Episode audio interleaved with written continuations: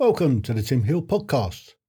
If you have the time, you can not only listen to the episodes, but you can also watch all the shows, and you'll find the links in the description below. Thank you. The Tim Hill Podcasts. Ordinary people's extraordinary stories. Welcome to the Tim Hill podcast. In this episode, I'm going to have a ta- chat with Deborah. Deborah, if you could tell me when and where you were born not necessarily when you were born, but where well, I'm you were not telling born. you when. Yes. Because you're a lady.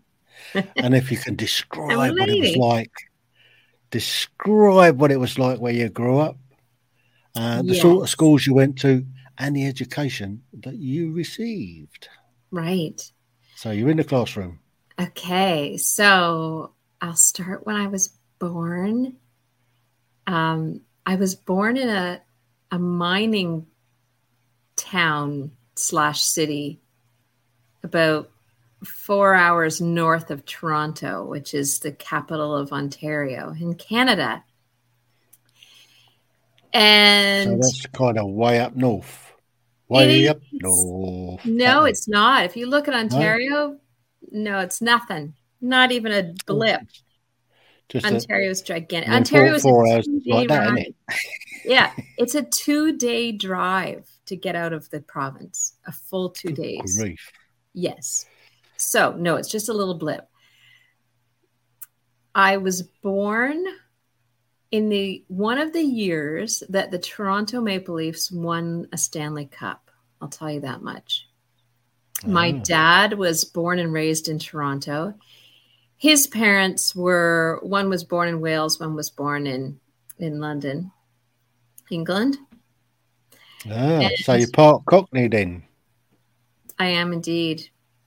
and got some And- taff in there as well. Well, my great grandparents owned a pub in London that is still standing. And I can't remember the name of it. The dog and duck. That's it. That's it. so I was, and when back when I was born, the the fathers didn't go into the hospital with the mothers. The mothers went alone, and so that's what my mother did. And when I was born, I was the firstborn. My dad showed up with bouquet of flowers and one of those little cards that you stick in a bouquet of flowers, just the tiny little cards. Mhm. And on it, And a big cigar. he did not bring a cigar, but on the card, he wrote, Nice work. Love Don." That was it. and so I have that tattooed on my arm, Oh, wicked. and that's his handwriting. Yeah. So I was raised in that mining town for about seven years. Started school when I was five, and I remember my first day of um, my first day of school because it was that Oh. traumatic. I remember my father dropping me off, and I was so traumatized that I sat behind the piano for the first three weeks of school. I was very tired. And I didn't speak. So we started school uh, here in Ontario. We start school in September. So I started in September, the year I turned five, and I did not speak until February of that following year. And when I spoke, I said that I had a baby brother on Saturday night. And the teacher was so shocked that I spoke that she didn't admonish me for not putting my hand up. and so that was, I had a sister as well who was born before that. And so, then so uh, what, what was so traumatic about the first day at I school? I didn't want to go. I didn't want to go. I didn't want to leave my mother, I think. I didn't want to leave. I didn't want to leave home. I was very, right. very, I was very shy. And it was only, it was only half a day. And we took a nap during the time that we were in school. So it wasn't, you know, it wasn't like it was a rigorous academic schedule that we had. Didn't have the cane or anything like that. to, to put you off for? Nope. Didn't, no big kids picking on you? know- Nope. Didn't know of any of that. My last name, you can um, you can see it there. It's Covell, so it's C O V E L L. So I, starting with the letter C, we had to line up in alphabetical order, and I stood behind Jeff Bushy because his name obviously started with a B. And I remember when I was six years old and standing in line and standing there staring at the back of his neck. And he had a crew cut because this was the 1960s. If you haven't Googled when the Toronto Maple Leafs won their Stanley Cups last. And I couldn't help myself. I just reached out and planted this little kiss on the back of his neck. He just thought it was, you know, some sort of fly, mosquito perhaps, and just waved his hand like this. And we never spoke of it again. and then I moved to a town just about an hour north of Toronto when I was seven. Um, I didn't go by myself. My my entire family moved. I didn't hit the road. Oh, And did they uh, tell you they were moving? they yeah wait where are you going and um, so i started at a, an elementary school and here in canada they go from um, age 5 to age 13 is elementary school and so i went to this this school from age 7 to grade to age 13 um, and I remember when I was younger, the boys seemed a little bit academically behind us, the girls, you know? And, you know, you wouldn't want a boy in your group when you were working on a project because they didn't They'd have the they didn't well they didn't have the focus and nor should they. So here's my opinion. I think that for the first few years of school boys and girls should be educated separately because we have different needs different wants different behaviors. And i feel i, I honestly felt bad for those little boys um, who you know were forced into being confined in their chairs, which was completely against what their nature was. Their nature was mm. they wanted to run around. The girls were fine. We would sit there and we would be sitting there happily in school. And I don't think they were happy. That's just my mm. opinion. That's boys for you. Well, that is boys for you, right? And so, wait. well, you could have ended up in an all girls school. yeah, yeah. And, But and but I think like? that but I think that so my personal opinion is that we should be separated for at least at least until we're 10 years old. Only because most teachers being female, at least they are here. And when I say most, I don't know, maybe it's 60, 70%. And I don't think that I don't think that the boy's behavior is empath- empathized with enough. Mm. And I think that there's so much time and effort and energy spent on trying to corral them and force them to behave in a way that is like the girls, but is not in their nature. And I don't think that's good for them. I just don't. Mm. So that was, you know, and I so I and I remember that, and I remember thinking, you know, all boys are stupid, and they they're not. They weren't. It that's they just weren't as they were just didn't have the focus. And then, Mm. you know, when they were a bit older, it just something clicked, and then all of a sudden, you know, they started up. excelling. Oh, catch up, yeah, for sure, yeah, yeah. So during that time, then, what was your um, what was your favourite class?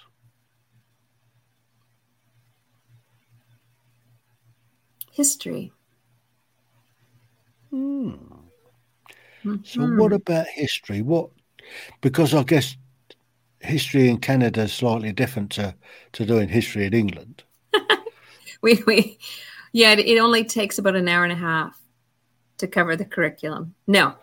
Um so so in canada when you take history because you know we were a colony as you know Yeah. uh we do a lot of our history does come from from great britain. And so does come from england right? Because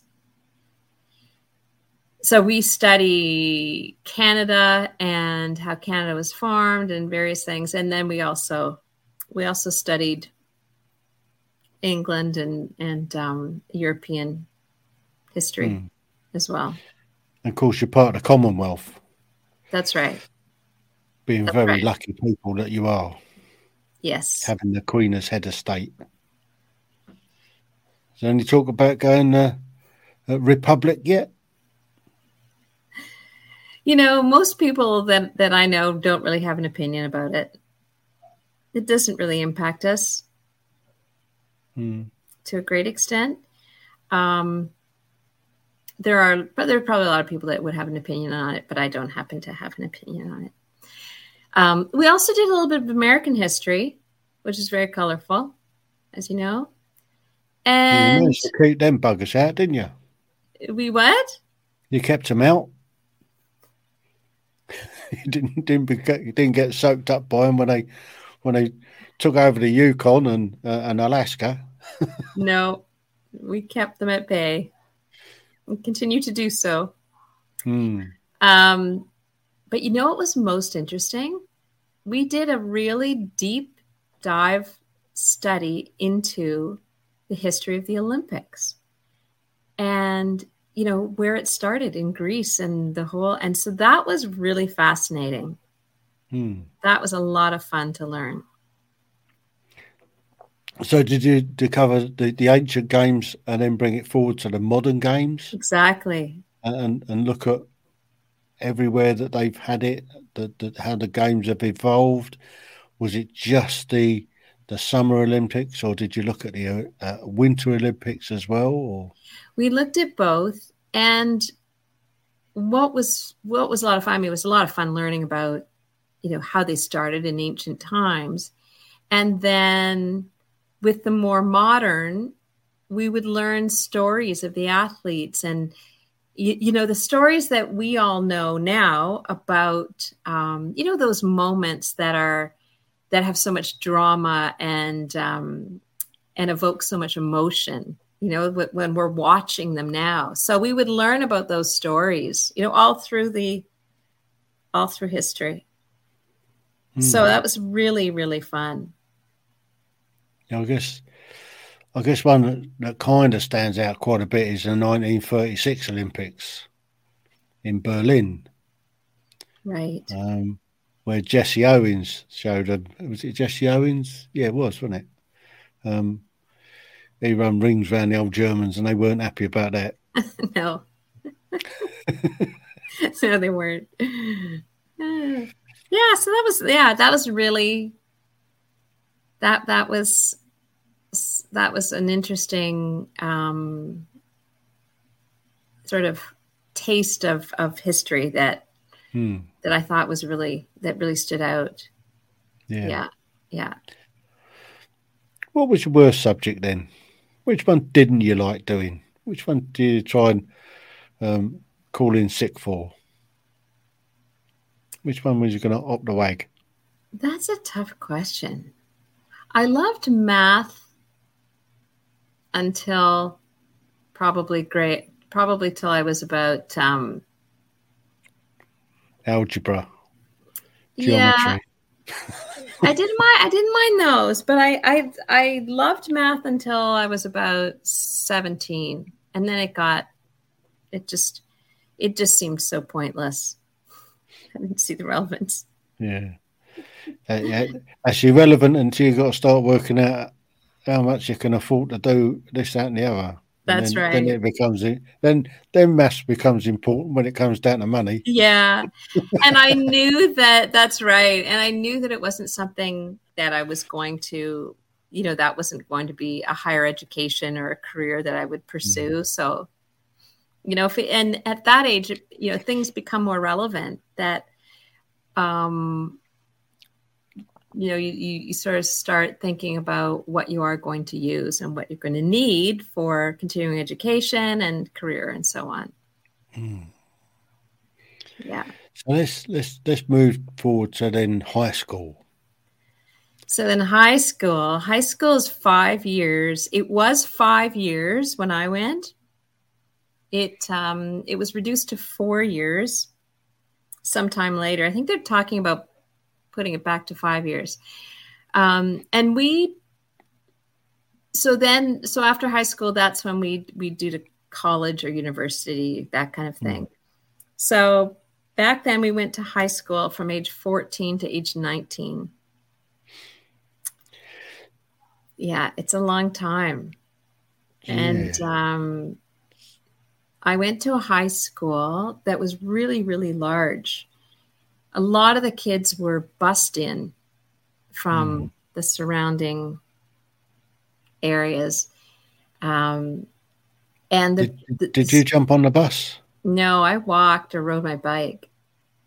But the school was built in the late 1960s or early 70s. And so the architecture at that time was not was not appealing in mm. that it is a brown brick box with very few windows. So each classroom had one window and it was about each window is about 24 inches wide and about five feet tall. One window in the class in each classroom. That's it. So it all concrete block walls. It's like prison. Art- artificial light. Yeah. So that's really conducive conducive to good education. Isn't standards. it? Yes. Yeah well, I, I suppose it stopped you gazing out the window, daydreaming. Is that what they were trying to do? Is that, is that what they were doing to us? Yeah, I can, I can see where the architect got that idea from. yes. What, but and it's well, we, it's interesting. How can we stop right? looking out the window, daydreaming? Oh, we won't have a window. That's right. Yeah, it works. So. And it did work. There was no one daydreaming. There was nowhere to look. But it is interesting because architecture has come back around, and when they build a new school, it's of course you know windows across the entire yeah. classroom as it was before the 1970s. So unfortunately, that's the high school that I attended. So it was not it wasn't a light filled, wonderful place, you know? Mm. Yes. So I suppose you, you couldn't really daydream and look out the window, so you had to knuckle down and learn stuff, was it? That's right. We had to do that. Yes. So, what sort of subjects were you doing at that time? We, of course, in Canada, we, well, in Ontario, we, um, French is mandatory. So we start French in, um, in elementary school, sort of later on when we're about 10 years old or so, and maybe 11 years old. And then it's mandatory, I think, or it was for maybe another couple of years in high school. And then it becomes optional after that. Hmm. So, because it's our second language, we take that. So, English. how did you get on with it? Are you fluent French? No, no. Parlez-vous français, mademoiselle? Je m'appelle Tim. What a great accent you have. May we? well, I, I used to do a little. I, I used to do a bit of driving, and uh, um, I was driving from from Norway down to Paris most of the time. Oh on, wow! A line, on a line truck, right? So we used to get one and a half. You, you got it right, two trips a week from Oslo to Paris, which is no mean feat, and it. You know, when you're using your swindle sheet most of the time, uh, breaking every rule that you could probably break. um, but but we used to load up in a in this factory just outside of um, Le Mans, uh, which is just south of Paris, and uh, and I'll drive in the yard, pull up, and uh, the yard foreman had come out of his office and and he, he'd look at me and look of shock and horror on his face as I shouted across the yard, Bonjour, monsieur, c'est vous? Avez-vous changé pour moi, pour novice, s'il vous plaît? And he's coming, he's got his hands over, he's put his hands over, please, please, please, don't speak French, I speak English. You're butchering it. Yeah, work for me every single time. but I did try. yes, I understand. I have tried as well. Yeah. Yeah. So no, so, I'm not. I, I'm not by any means bilingual. Not right. at all. But we have so, an option here in Canada where you can you can study in the English parts of Canada. You can study uh, in French. You can go into a French immersion school and mm. take all of your subjects in French. And so the notion is that by the end, you would be bilingual. That would be tough. That yeah. would be tough. And I suppose that it, the only reason you would do something like that is because you wanted to go to the French speaking part of Canada in Quebec, I suppose. Yes. Um, it, it, I mean, it gives you an advantage, right, to speak another language. And, and little kids, I mean, if they start school at four years old now and they start speaking French, you know, they've got more of a facility to pick up multiple languages. Yeah, they're little sponges, aren't they? Right. So, and, yes. And they pick up languages ever so quick. That's right. And so mm. our capital city, which is Ottawa, which is in Ontario, is actually um, a lot of the jobs there require you to be bilingual. Mm. Yes. That's funny there, isn't it? First, first, you're having a, two languages in, in, in yeah. one country. Yeah. I mean, you come to England and there's about, I don't know, 250 different languages. Yes. And that's just inside the M25. Right. right. It's funny. I worked in London. You can walk down the street in, some areas, and you wouldn't hear English spoken anywhere. That's right. All foreign dialects. Yes. Yeah. And we have the same here. Toronto is a really diverse city as well. That it we um it's a very multi multicultural city and it's lovely. You know, it's um, it's just oops. I'll just give him a little pat on the head here. He wants some attention. Um, it's it's it's wonderful. Do. Yes.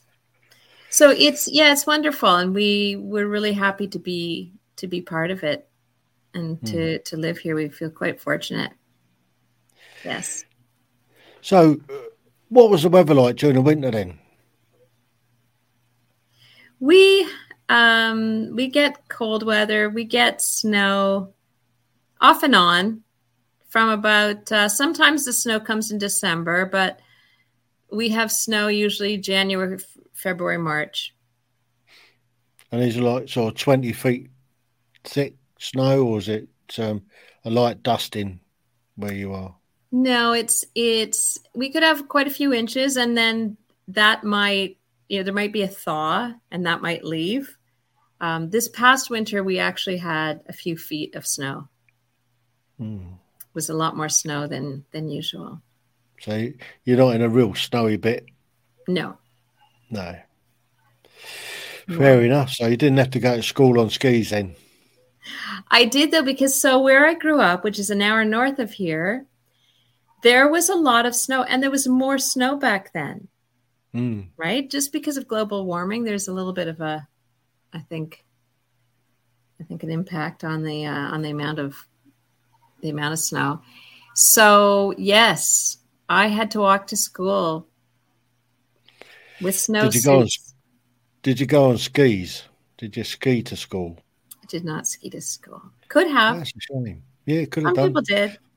I mean, when when I when I when I was in Oslo during the winter time, um, we used to go out on the uh, on the outskirts and, and with this particular factory, we park up overnight, and uh, I looked at the, there's a temperature gauge and it was saying minus 27 as I looked out. Uh, and, and I see these half a dozen kids on skis going to school. They've got their school packs on the back and they're happily skiing off the ski. School. That's right. Well, we yeah. do get pretty cold. And of course, the northern parts of Canada, right? They are on the same yeah latitude. So yeah, they would get similar weather. Yes. Brilliant. So let's have a look at. Uh, let's move forward slightly. Let's let's look at uh, your college, university. What did you do? I I dropped out. Oh, that was unfortunate. Was Why? I, I did. So I didn't see that. Um, again, I didn't see the practical application of what I was of the program I was taking, and I didn't really know what I wanted to do. So I joined the workforce and found my way that way. Okay. Yeah, so I missed so, out on that on that, you know, all the fun everyone had, but um I don't think you did actually. I mean, look at me. I didn't go to university. Well, I did actually. I went to the University of Hard Knocks. That's right. The University of Life. That's right. you did. So, so, so you mug mug college off then, and uh, what was your first job? What did you get into? What job would take you without a degree? I I did a so I worked in high school at a and what we called um, an old age home. Now it's called a long term care facility, right? and that's, um, that's gone all woke then. Old age home. right. So Love a home for the aged. Yes. Yes. So I worked there in high school in the office, and um, and then I I just got into working in office settings, you know, insurance company. I worked in a hospital. As and then, um, yeah, administrative work. And then I joined a an organization here in Toronto. So I joined as a um, as a coordinator type of role within a department that that did continuing education for the membership of this profession. So I worked in the sort of the head office for the profession. It was an accounting profession. Mm. And so I was eventually the manager of that department. And I did a little bit of marketing, a little bit of managing people, and coordinating this this program of continuing education. And I got really interested in the continuing education and the delivery of it. And so when I left that job, I joined an organization at a lower level of seniority because I wanted to become a facilitator of these learning programs. Mm which I could not have done at the company I was currently with. So that's what I did. So I eventually became an adult educator. So going from not going from mugging off university, you, you've then got into to a teaching role without going through university, was it? Right. Right. So, what sort of what sort of um, level education were you delivering to adults? It's workshops and seminars on, you know, how to manage people, how uh, customer service, how to, you know, how to bring your business um, systems around human resources or managing people in general. Um, leadership training programs. So, how to lead people, how to supervise them, how to manage them, those kinds of skills. Mm. Yeah. So, did you learn those first? Did, did you go through the program initially to to get those skills, and then work your way up the greasy pole uh, until you were sort of doing it, facilitating I, it all? I did. That's what I did. How long did you do that for then? I did it full time for probably about um, six years. And then I got married and I had twin daughters, and one was born with severe disabilities. So mm. I had to quit my full time job, which made me, you know, I mean, it was it was really, I mean, it was awfully, it was an awful time, as you can imagine. Yeah. Um, but I also had to quit my job because I could not I, I've oh, never had a full time job since, and they're 23. Double, double trouble. Yes. And so my daughter, who is disabled, is severely disabled. So she requires full time care. So mm. until she went to school, I was her full time caregiver. And um, so I was never able to w- return to the workforce. But what I did was start my own sort of consulting business. And 23 years later to this day i i delivered a program this morning over zoom so yeah. so i can still do it um, i can still facilitate learning programs part-time and um, with the pandemic of course training programs within the business and, environment went online just as school yeah. did so so I teach. I still teach online. Hmm. So, if you don't mind talking about your daughters, then so you've got one severely disabled. Yes. How's the other one? So the other one, um, so the and they were uh, they're identical. Um, so there was a um, just an issue during the birth. So uh, my daughter had her so the oxygen Mm-hmm. Um, you know, there's oxygen deprivation, and and um, and that there's results in a brain injury, and so she has cerebral palsy. Um, her name is Quinn, and her twin sister Emma is actually in teachers college of all things. All so right. she is going to be an elementary school teacher. So did she help out a lot once they started to grow up? Did did, did, how did she take to her twin sister not being able to do an awful lot?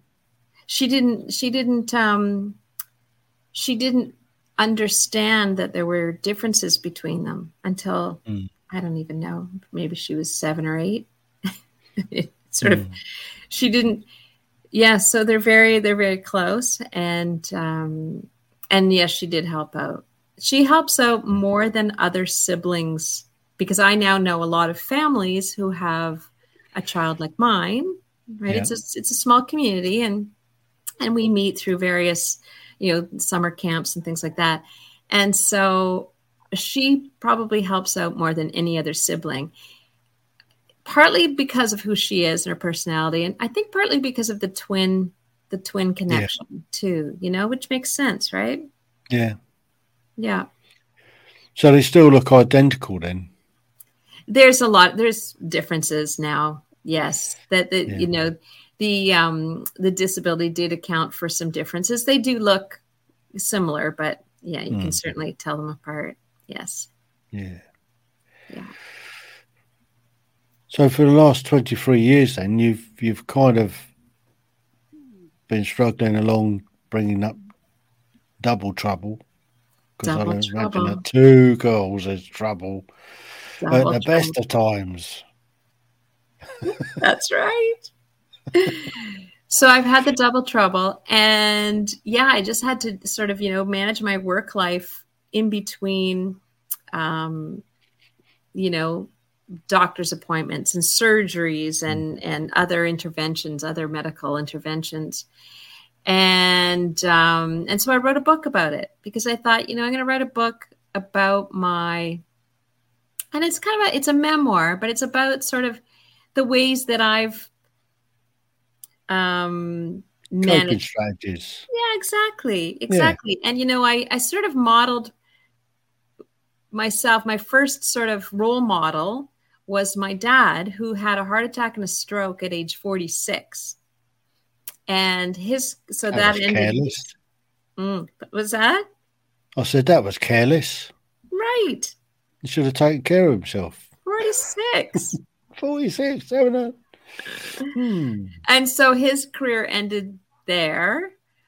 But I watched how he handled it and with grace and with positivity. And, you know, he just continued and he lived to be 82. So he lived for a number of years and, you know, positive outlook, lots of friends, lots of laughter, lots of love. And so he really was a role model for me, you know, that he made a decision to get up every day and just do it, right? You know, and grab li- life with both hands and give it a good throttling. That's right. That's right. so that's so that's you know that's what I did. Um, you know, lots of twists and turns and bumps in the road along the way, but Mm. that's life, right? Yes. So, uh, how did you kind of manage your business? How did you? So you, you had to give up work full time. You've got two daughters, bringing them up. When when did you start um, your consultancy? Was that Probably, yeah. So they were about three or four. And the way I did it was I created this company, decided what it was going to be, you know, did some branding, got business cards, and then I just started networking. And that's how I and that's how I did it. Because my target market was mainly through um, was was mainly smaller organizations and um, so yeah so i did it. I did it all through networking and attending events and just you know connecting with people and meeting you know people. So all of the clients that i got were through sort of um, connections that either i had or people i knew had. Hmm. and you know so there was no you know in terms of marketing that's what i did. It was all through personal connection yeah?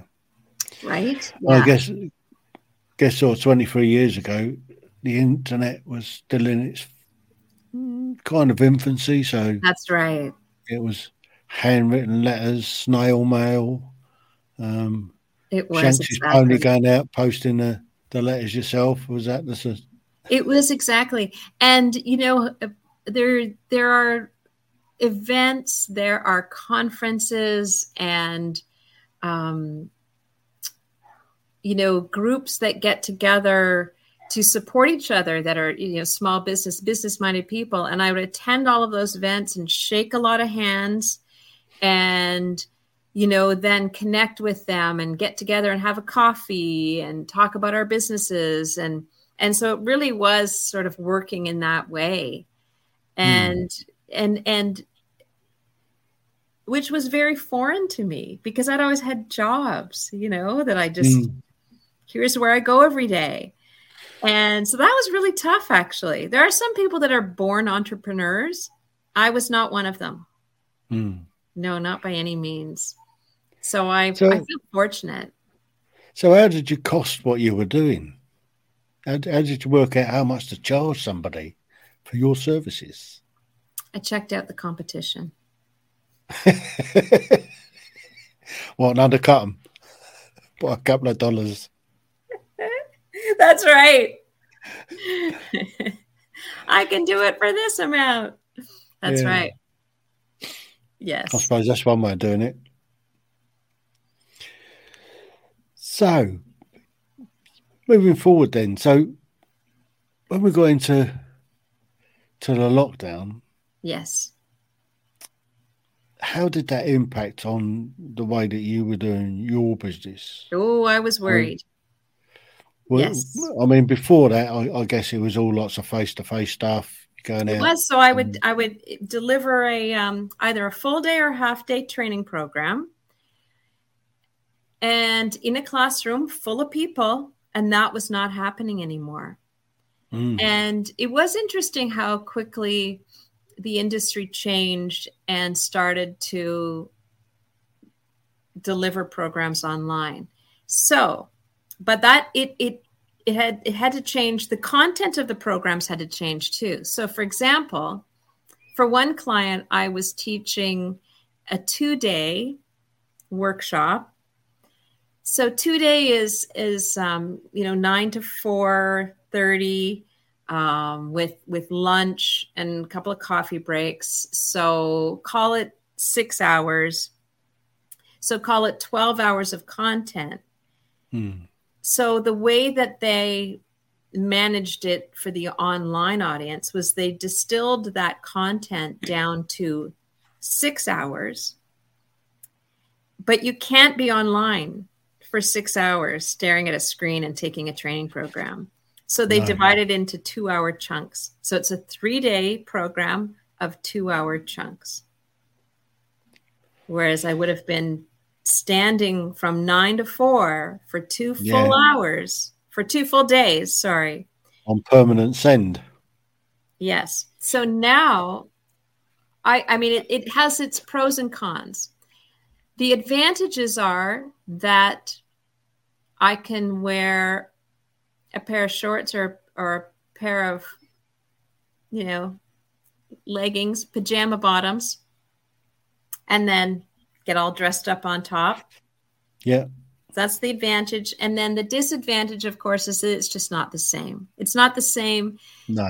connection to people, you know, that um and when I when I teach people, I mean it's usually a classroom of 15 to 19 people and you know, for the most part they're on the video because we have to be able to Mm. interact. See each other. Yeah. It's not the same, right? No.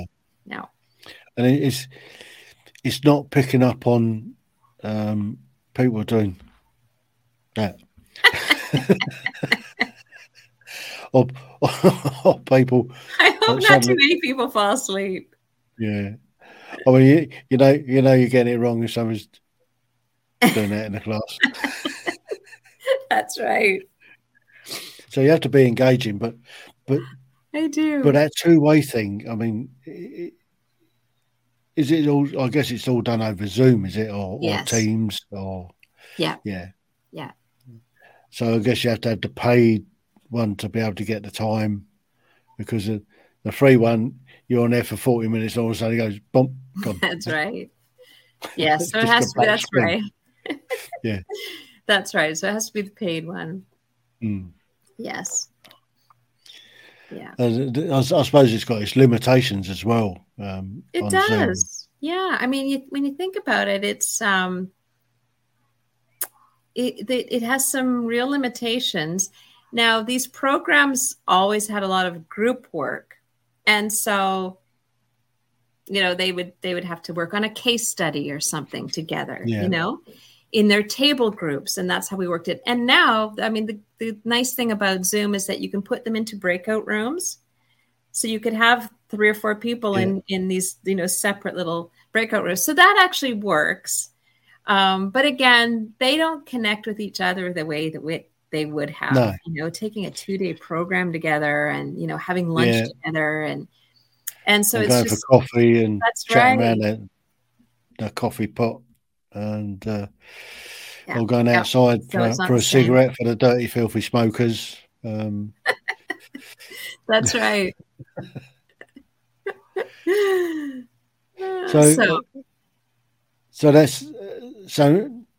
What about your business now? Have you have you evolved back into be able to go back into the classroom and, uh, they're and starting. deliver face to face? They're starting. I'm um I'm gonna wait a little a little while longer, I think. Um maybe the fall I would start to do face to face. I do have concerns, you know, um, because my daughter is is has special, you know, Yeah. medical needs. Um, so I try to be really careful.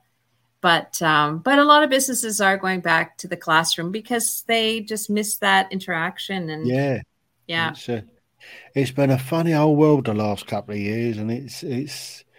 I mean, for me, uh, this is terrific. right I mean, I mean, before I was I was dragging people in off the street almost and and, and forcing them in front of a, microphone or- Right. or, going out and and and, and now I, I can sit I, I can I can put the all this fancy stuff around the, the screen and and I've got really nice equipment and getting the, the audio quality good, getting the visual quality good as well. And uh, for me, it's, it's transformed the way I do things, and and and I can't see me going back to sort of dragging people in, sitting in front of a microphone in, no in, the, why in would the you studio. This is this is so much more fun, and I and I'm reaching out across the world. I mean, you're in Canada, and I'm in uh, good old uh, England, and uh, look at it. You, you you couldn't done this five years ago. no no Um, it is amazing that that part of it yes absolutely yes and, and for this on, on a on a one on one is, is is terrific. And I also do. I mean, I, why I started it, I'm not quite sure, but I have an awful lot of fun fun on a thirsty Thursday, um, uh, and, and we have special guests come in, and we we we talk about. Uh, some some weeks we have a, a special where we'll talk about something serious like um, veterans veterans mental health or or we'll, we'll we had a boating special. We've had uh, well, a special, a crime special. I had a, uh, a forensic psychologist come on um, who, who talks about um, serial killers and, and working with them. So was- that was a good evening. Uh, and then uh, and, and then we just get some mates in. Do we just last week we had we had a we had a first last week. Um, I had a, a live outside broadcast. So I, I got a, I got I got a mate that was over at Hayling Island motorbike evening, and there's and, and he did a live live stream from there. There were twelve hundred motorbikes, so he had to wander around the, some of the motorbikes there. And a week before, we tr- we tried something new. Um, I got people to to actually phone in, so we, we got live phone calls in in the in the chat. Uh, oh that's fun Yes, that's, we just have it. So we we we we we're, we're expanding every week. We're doing something new every week, and we're just having a lot of fun with it. So there you go. wonderful good for you So it's, it's changed the way that I do business as well. right yes And since I've retired, I don't know how I actually had time to go to work. I've been so so busy. that's the way it should be Absolutely. yes good for you So Deborah, where can people get hold of your book? Oh, well. They could visit either Amazon or my dining room because there are copies in both places. Aha, But they can order from Amazon. wicked. Yes, it's And called find that- Finding Your Hay. Find and I'll find a link down in the description, obviously. You would, yes. Thank you. Yeah. So, Deborah, I've enjoyed this little chat. So have I. Thanks, Tim. No, you're welcome. I'll meet you in person someday. You never know your luck. Right. The Tim Hill Podcasts. Ordinary people's extraordinary stories.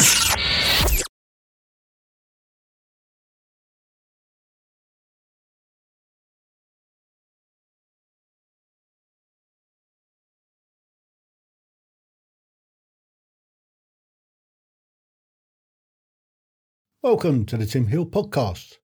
If you have the time, you can not only listen to the episodes, but you can also watch all the shows, and you'll find the links in the description below. Thank you.